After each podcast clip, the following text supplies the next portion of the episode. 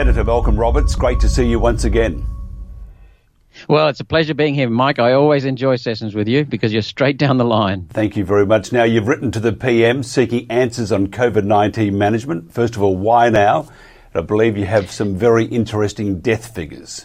Yes, here's the letter. It's a six page letter. Can you see that? Yep. It's a six page letter and it's got seven attachments. Now, it's a total of about 65 pages, something like that. The seven attachments deal with, first of all, the data on, on, uh, on COVID the which has largely come from the, uh, chief medical officer for the federal government.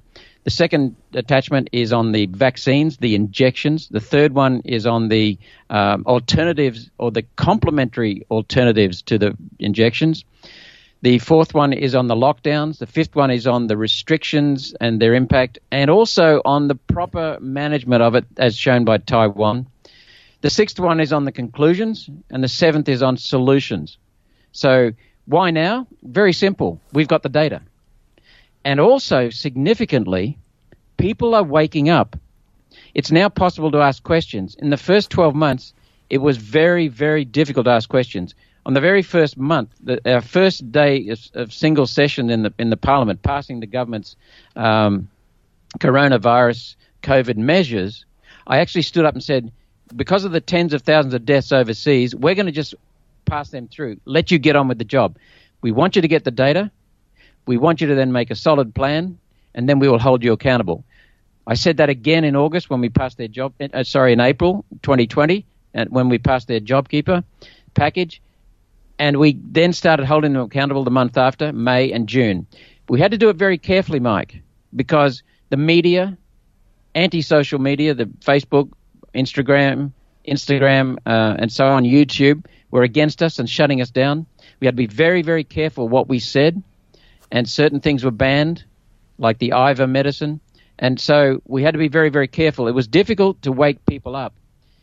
We saw that we couldn't attack the government, hold them accountable. It would be seen as attacking the government, and that going against the national interest.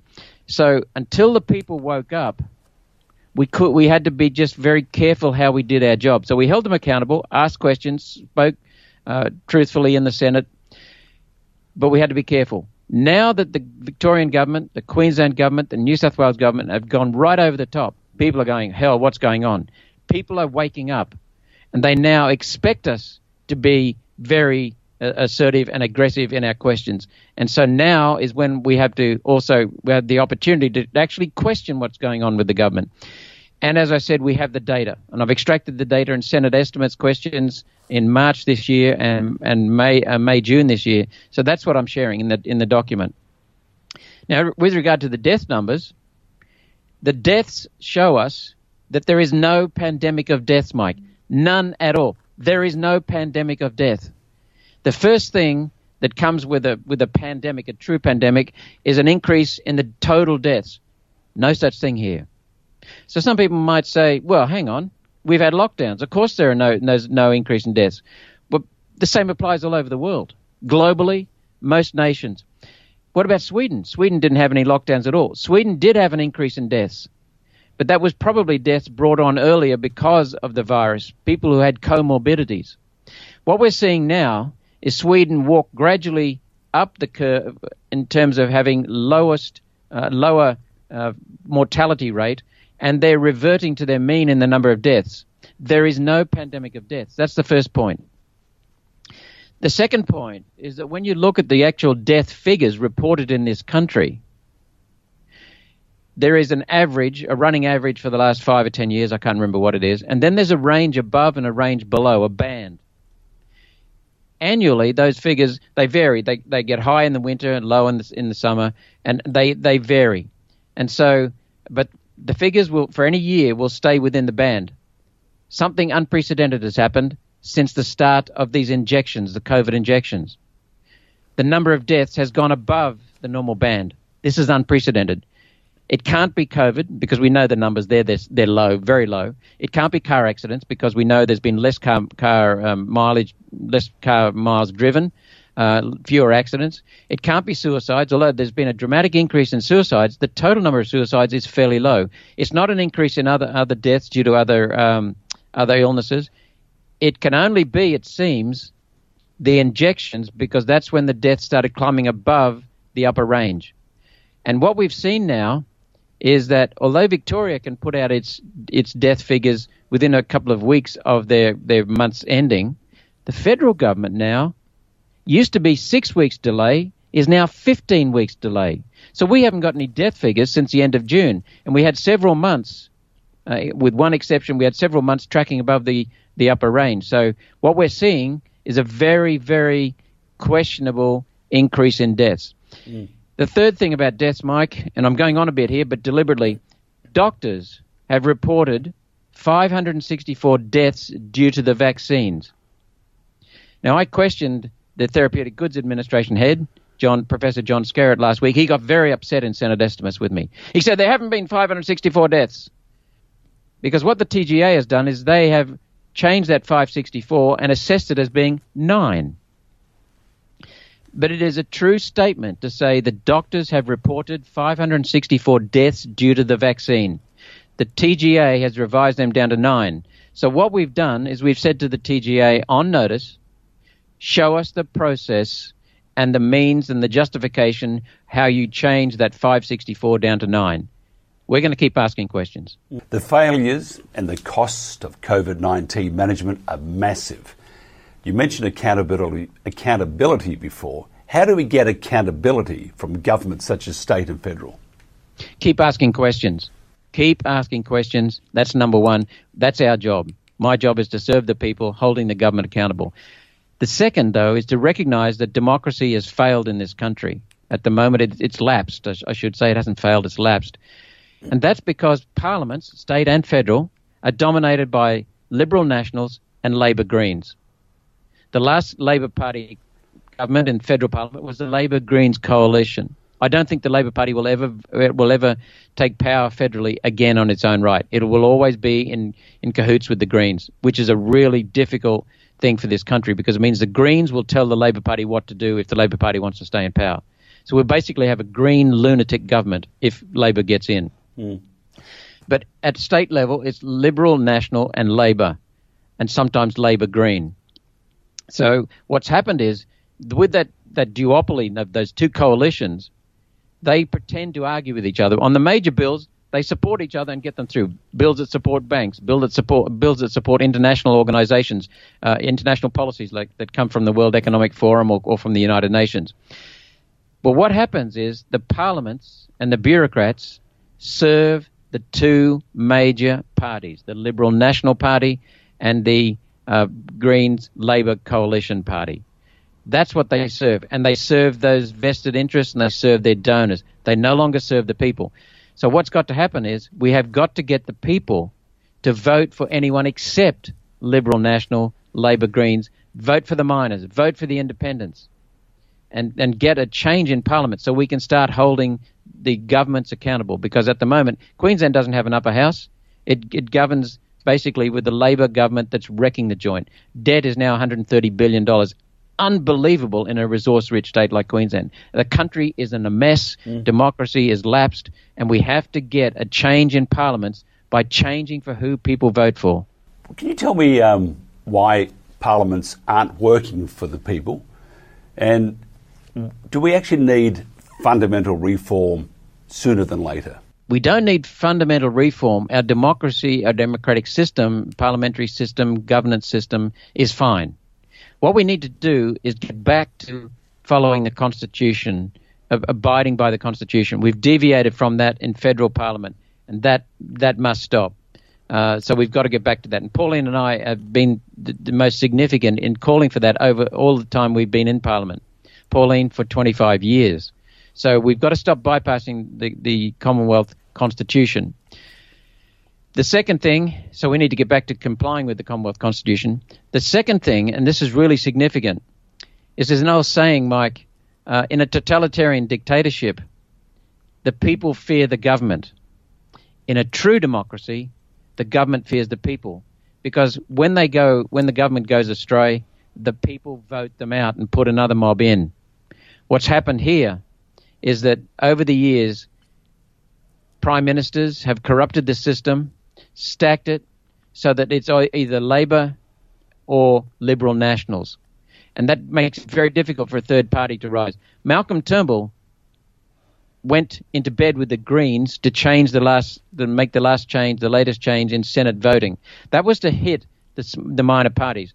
And what you'll see is that we barely just scraped through that one nation. So we've got a foothold on the other side of the door in Parliament. All the other minor parties are getting shed because of the way that the voting is now occurring. We've also seen John Howard brought in with in cahoots with the Labor Party compulsory preferential voting. It used to be optional preferential voting, and we don't have time to go into that now. But that is true preferential voting. That is where the voter decides who they vote for. Compulsory quite often ends up they must vote for the Liberal Party or the or the Labor Party. So what we've got to do is get back to optional preferential voting. We've also though got to get to get got to get the voters to make sure that they fulfil their responsibility. Don't vote for the Liberal Nationals. Don't vote for Labor Greens. Vote for minors and independents. Because when we get a change in Parliament, you'll have people who are not beholden to the donors because we don't have large donors. We have grassroots donors, people who give up $5, $10, $50. We value that, but we don't have a lot of money. So instead of the Parliament being run by money, it'll be run by the voters. And that's what's really important to understand. Mm. Oh, and by the way, I introduced a bill for election integrity. It had two aspects voter ID. Labor Party absolutely spewed on that one. They don't want voter ID. Most people in Australia do. Um, and we also brought in, uh, proposed an, an election audit before the federal election and after the federal election. Firstly, before the federal election, to make sure the systems are correct and sound, and and afterwards to make sure that the processes were implemented properly. So the federal government does not do audits on the election process. Mm. New South Wales and Western Australia do. So what we've done is we've introduced that.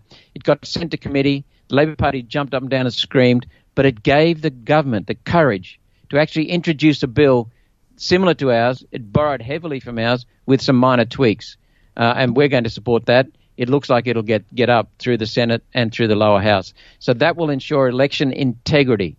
So that's very, very important. We've made that change. We've driven that into the government. And I've got to give the government credit. Uh, it has got some people within within the Liberal Party and the National Party who support these measures, which is wonderful to see. Mm. Look, we don't have honest media in this country. Uh, I mean, just in case it had sort of you've missed that part, uh, but yeah, uh, actually, two things here. We're getting off off script here, but do you think? The first question is: Do you think that we would have been down this far down this horrible path if the media hadn't been the the, the propaganda arm? And second part of this is: What are your thoughts on how we fix this uh, abomination of uh, of information, disinformation from the media? Firstly, Mike, I agree with you entirely. We would not have been this far down the path mm. uh, in, in a lapse of democracy if it hadn't been for the media. The media has turned into a propaganda outfit. Um, Sky News has become, with the exception of Alan Jones and Rowan Dean, has become propaganda uh, propagandists for the for the injections, COVID injections. 2GB, disgraceful mm. propagandists uh, for the for the injections as well.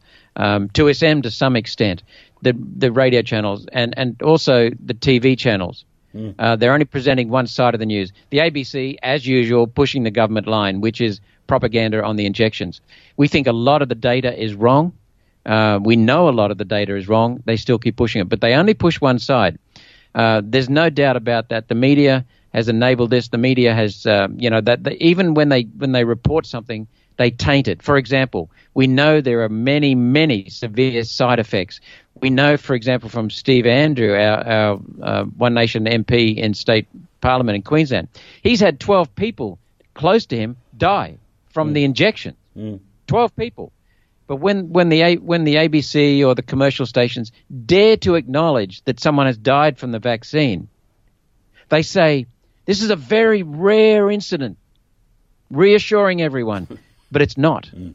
It, so we've seen the, the media withhold, omit, and suppress, censor. We see social media censoring me for mentioning the word Iver in, in terms of a, a, medicine. I won't give you the full name because you might get censored. Oh, no, we uh, say it. We, Ivermectin, wonderful, wonderful medicine. Mm. Nobel Nobel Prize for for medicine. Mm. Um, one of the one of one of the World Health Organizations, a crooked, corrupt, incompetent, dishonest organization. It even admits that ivermectin is one of the one of the top 100 drugs ever and it, we know that it, it, it, saves people. We know that it cures people from COVID very, very quickly. We know that it's a prophylactic, preventing the spread of the virus. The vaccines don't do that. They can't stop you getting it. They can't stop you spreading it. Mm. But ivermectin does, and ivermectin cures very sick people with COVID. We know that it's ended the virus where it's been used properly. So ivermectin is not allowed to be not allowed to be mentioned. We've talked about the Therapeutic Goods Administration trying to suppress my voice when I've talked about ivermectin mm. um, and threatening me. Um, so, so what we what do we have to do with that? Well, we have to do three things. I think that I can come to mind straight away. First of all, listen to the independent media, like yourself. Listen to podcasters. Listen to people who are telling the truth, who are bringing experts in, who are building, who are bringing in politicians. I'm no expert, but I'm well versed in many of the things that are going on, and I will speak up for the people. We need politicians to be given a, an access to that kind of voice. So thank you very much for what you're doing. I mean, it's marvelous, Mike. And there are many people like you. There's an increase in independent media. We've got the legacy media, mainstream media pushing the, the crap. We've got uh, anti-social media pushing the crap. We've got independent media holding the line. Mm. Uh, so keep doing what you're doing. Second thing, is we've got to get uh, voters and to vote with their wallets. Don't buy the crap media. Don't buy it. That they can only exist with your money. So stop buying people who are uh, be, becoming propagandists rather than journalists, and stop buying the, the, the channels that that feed off this nonsense and spread the nonsense. And the third thing is we want the government to allocate more of the free spectrum I, I think that's the right technology, right technical term, to private independent when I say no, I should say public independent broadcasters. None of the none of the mainstream channels, not the ABC. And I think there's a fourth one. So, so that will get a, a greater voice into mm. broadcasting, radio, and, and TV. I think there's a fourth one. Sell the bloody ABC. Just sell it. Mm. It's got no, it doesn't bring any value now. Um, it, it's become a propaganda outfit. You know, in the 1980s, people needed ABC radio in the Pilbara. They needed ABC TV in the radio because they didn't have an alternative. Now they can get channels from all over the world through the internet. They don't need the ABC. The ABC needs to be kept for some of its emergency work that it, that it does. It does a very good job there in the rural sector. But apart from that, it does bugger all, does a lot of damage. We need to sell the ABC. Mm, I totally agree with you there. And maybe uh, even news.com.au under uh, the uh, auspice of uh, Murdoch um, it's it used to be a, um, a, fairly straight down the line um, resource, but no longer. It's just this uh, opinion, bad opinion. Bloggers, travel bloggers, being used as journalists to write about world events, which uh, just shows you the quality is uh, is lacking. Uh, some have said there's a, a real crisis uh, with uh, with journalism globally, not just Australia. And I think we're in, uh, as they would say, in the classics, uh, in deep doo doos. On, on that, if I can just jump in there, I read some time ago that prominent journalists are saying that journalism is dying because mm. they're now suppressed uh, into, into or forced into giving just sound bites, very short articles, lacking in depth. Mm. Also, they've been squashed in terms of um, the impact of social media and so they've been under a lot of pressure because the me- normal the legacy media is now constrained in its market size, and so that's put the pressure on journalists. They've sacked a lot of journalists. Journalists now have to rush things through rather than investigating them. Journalists also now take um, take on occupation in another area, and that's writing for politicians. I think the Gillard government had 150 journalists employed. Uh, Labor in Queensland has got a huge number of journalists. I can't remember, so I, I won't won't, um, mm.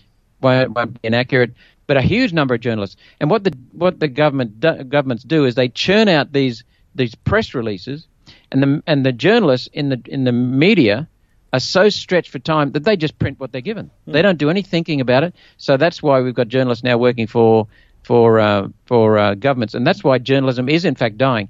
But I think News Corp is a major concern because I think as uh, Rupert Murdoch has has got older, he's l- turned it over to Lachlan Murdoch, who's mm. a who's a woke uh, wants to be in, in, in, cahoots socially with the right people. And I don't think, I, I, think Rupert Murdoch was very, very competent. He certainly looked after Rupert. He certainly had influence on politics uh, and, and determined who was the government quite often in this country. But he did that for his own benefit.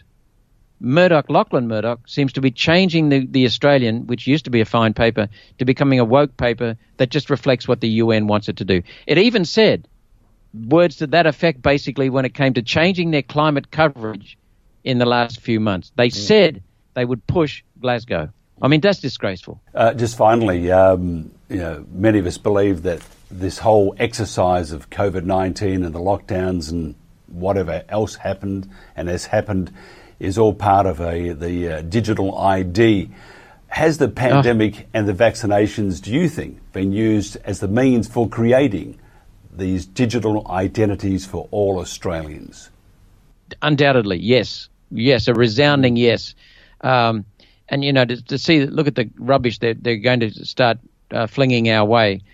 We have heard about their, uh, this is the wording of their bill, the title of their bill, the Trusted Digital Identity Bill. Not the Digital Identity Bill, but the Trusted Digital Identity Bill. It's bullshit. Mm. We okay. have. Uh, I haven't. I haven't gone into it uh, in, in, any meaningful way yet. But one of our researchers, very, very clever. Actually, two of them, uh, very clever, have gone right into it. It is something to be terrified about. And my concern is that Labor and Liberals and the Nationals and the Greens will gang up together. The Greens have really come out uh, and, and sh- revealed their true colours. They're, they're, control freaks. They just want to control how we live, what we what we do, how how we live entirely. Now, the, the, they will probably gang up and pass it through. Pass it through. We don't believe it'll come to the uh, parliament before the next election, because if it does, the people will be horrified. We will blow it out of the water and, and put it right in everyone's faces. Mm. But what they will try to do, I think, is they will try to bring it in, regardless of which party is in power, Labor, Greens, or Liberal Nationals. They will bring it in straight after the election to give people three years to forget about the fact that it was brought in. Mm. But that will give horrific powers to people. It will connect uh, to to, um, to to unelected officials as well as to politicians. Um, so that's something to be deeply concerned about, deeply, deeply concerned about. You're worried about conflict of interest. Can you tell us about the TGA and what your concerns are with conflict? I certainly can. Um, in that in that letter that I wrote to uh, the Prime Minister and the Queensland Premier, um, attachment two was to do with the, the, the injections, the vaccine, so called vaccine. And as part of that, I've got two pages on therapeutic goods administration. And Mike, we could do an entire show just on, on the conflicts of interest within the therapeutic goods administration. It's startling, two mm. pages of it. Mm. Um, the, the conflicts of interest abound. I'll go back to my notes because I, I just want to get through this quickly.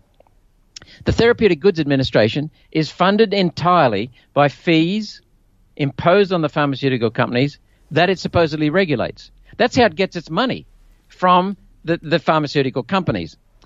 A new prescription drug, for example, requires payment of a $250,000 application fee and ongoing fees of $30,000 a year.